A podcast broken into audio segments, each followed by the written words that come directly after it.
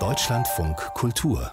Fazit die katholische Kirche tut sich ja generell schwer mit der Aufklärung von Missbrauchsfällen, was sich zuletzt auch im Fall der Gräber von indigenen Kindern in Kanada gezeigt hat. Ende Mai wurden die Überreste von 215 Ureinwohnerkindern auf dem Gelände eines ehemaligen Umerziehungsinternats gefunden, von der katholischen Kirche geleitet. Jetzt gibt es an einem anderen Ort einen weiteren Fund, 715 Gräber, ebenfalls auf dem Gelände eines Internats in Zentralkanada, das bis 1997 in Betrieb war. Der Historiker Manuel Menrad forscht zu diesem Thema an der Universität Luzern und mit ihm habe ich vor der Sendung gesprochen. Guten Abend, Herr Menrad. Guten Abend, Frau Schwarz. Wie sind denn diese neuen Funde zu erklären? Gibt es nach dem ersten jetzt intensive Aufklärungsarbeit zu diesen Umerziehungsheimen für Indigene in Kanada? Genau, also man ist jetzt überall auf diesen Geländen von ehemaligen Residential Schools daran, die Boden zu untersuchen mit Radar und weiteren Messungen, um eben wirklich möglichst viele dieser Kinderleichen äh, oder Überreste dieser Kinder, die in diesen Schulen zwangsumerzogen wurden, zu finden. Das ist sehr, sehr wichtig für die indigene Gemeinschaft. Und jetzt arbeiten auch die Behörden mit den indigenen Institutionen zusammen. Das heißt, da werden noch weitere Funde folgen, vermutlich.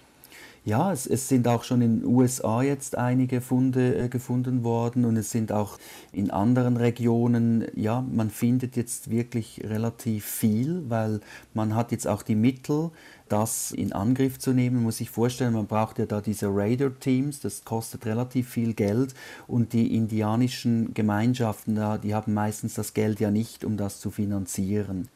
Noch mal kurz zur Erklärung. Es gab in Kanada seit dem 17. Jahrhundert sogenannte Residential Schools für Kinder von Indigenen, die aus den Familien rausgenommen wurden.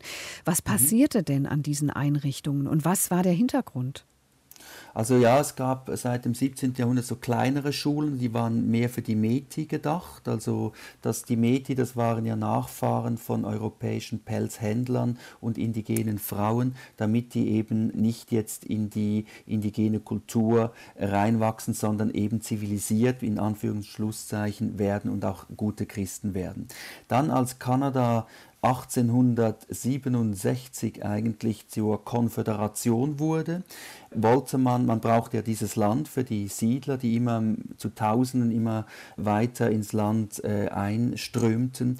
Und die Lösung lag eigentlich darin, dass man die Indigenen sozusagen umerzieht, zu Christen macht, zu Bauern macht und dass sie dann eben sesshaft werden und schließlich nicht mehr im Weg sind. Also hier sieht man auch sehr gut, wie Kolonialismus und Missionierung Hand in Hand gehen. Die Kolonialisatoren, die brauchen das Land für die Besiedelung und die Missionare, die wollten eben Seelen retten. Und äh, in diesen Schulen ging es den Kindern ja dann relativ furchtbar. Sie litten unter extremem Heimweh.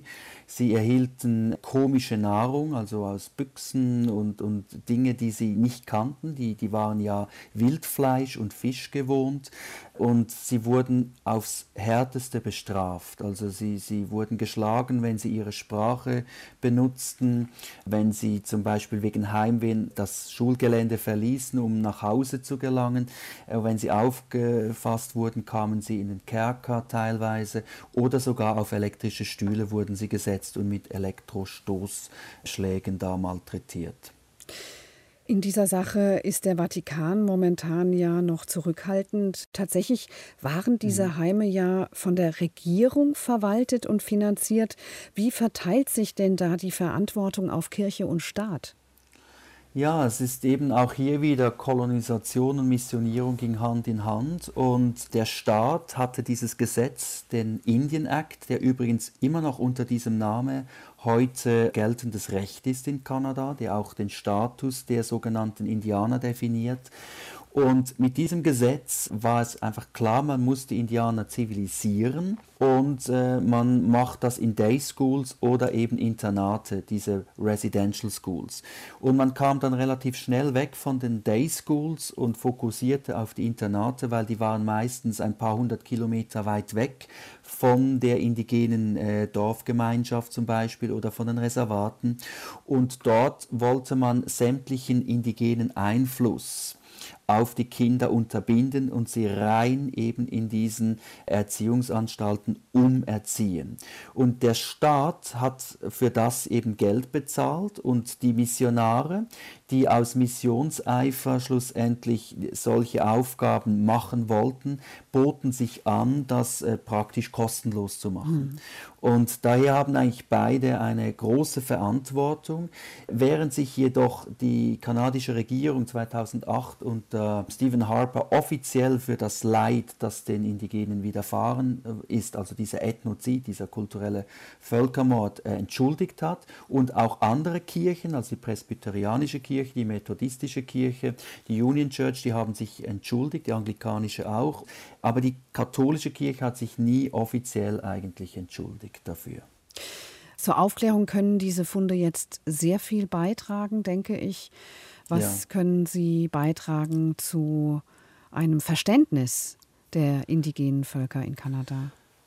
Ja, ich glaube, jetzt geht wirklich ein Ruck durch die kanadische Mehrheitsgesellschaft, weil diese Kinderleichen, diese Kindergräber, das kann man jetzt nicht mehr einfach so, ja, ja, kommt drüber hinweg, ist ja alles vorbei und so ist ja historisch. Nein, es ist nicht historisch. Ganz viele indigene Menschen leiden heute noch darunter, wie sie einerseits in diesen Schulen missbraucht wurden, aber andererseits leiden sie auch darunter, weil vielleicht ihre Schwester, ihr Bruder, ihre Cousine, ihr Cousin in einer solchen Schule gestorben ist und man hat die Leiche nie nach Hause überführt. Und daher nennen sich ja diese etwa 70.000 immer noch am Leben befindenden ehemaligen Residential Schools Kinder, die nennen sich heute Survivors. Mhm. Also es gibt jetzt etwa noch 70.000 Survivors. Und jetzt darf man eben nicht vergessen, diese Schulen, das ist ja nur die Spitze des Eisbergs.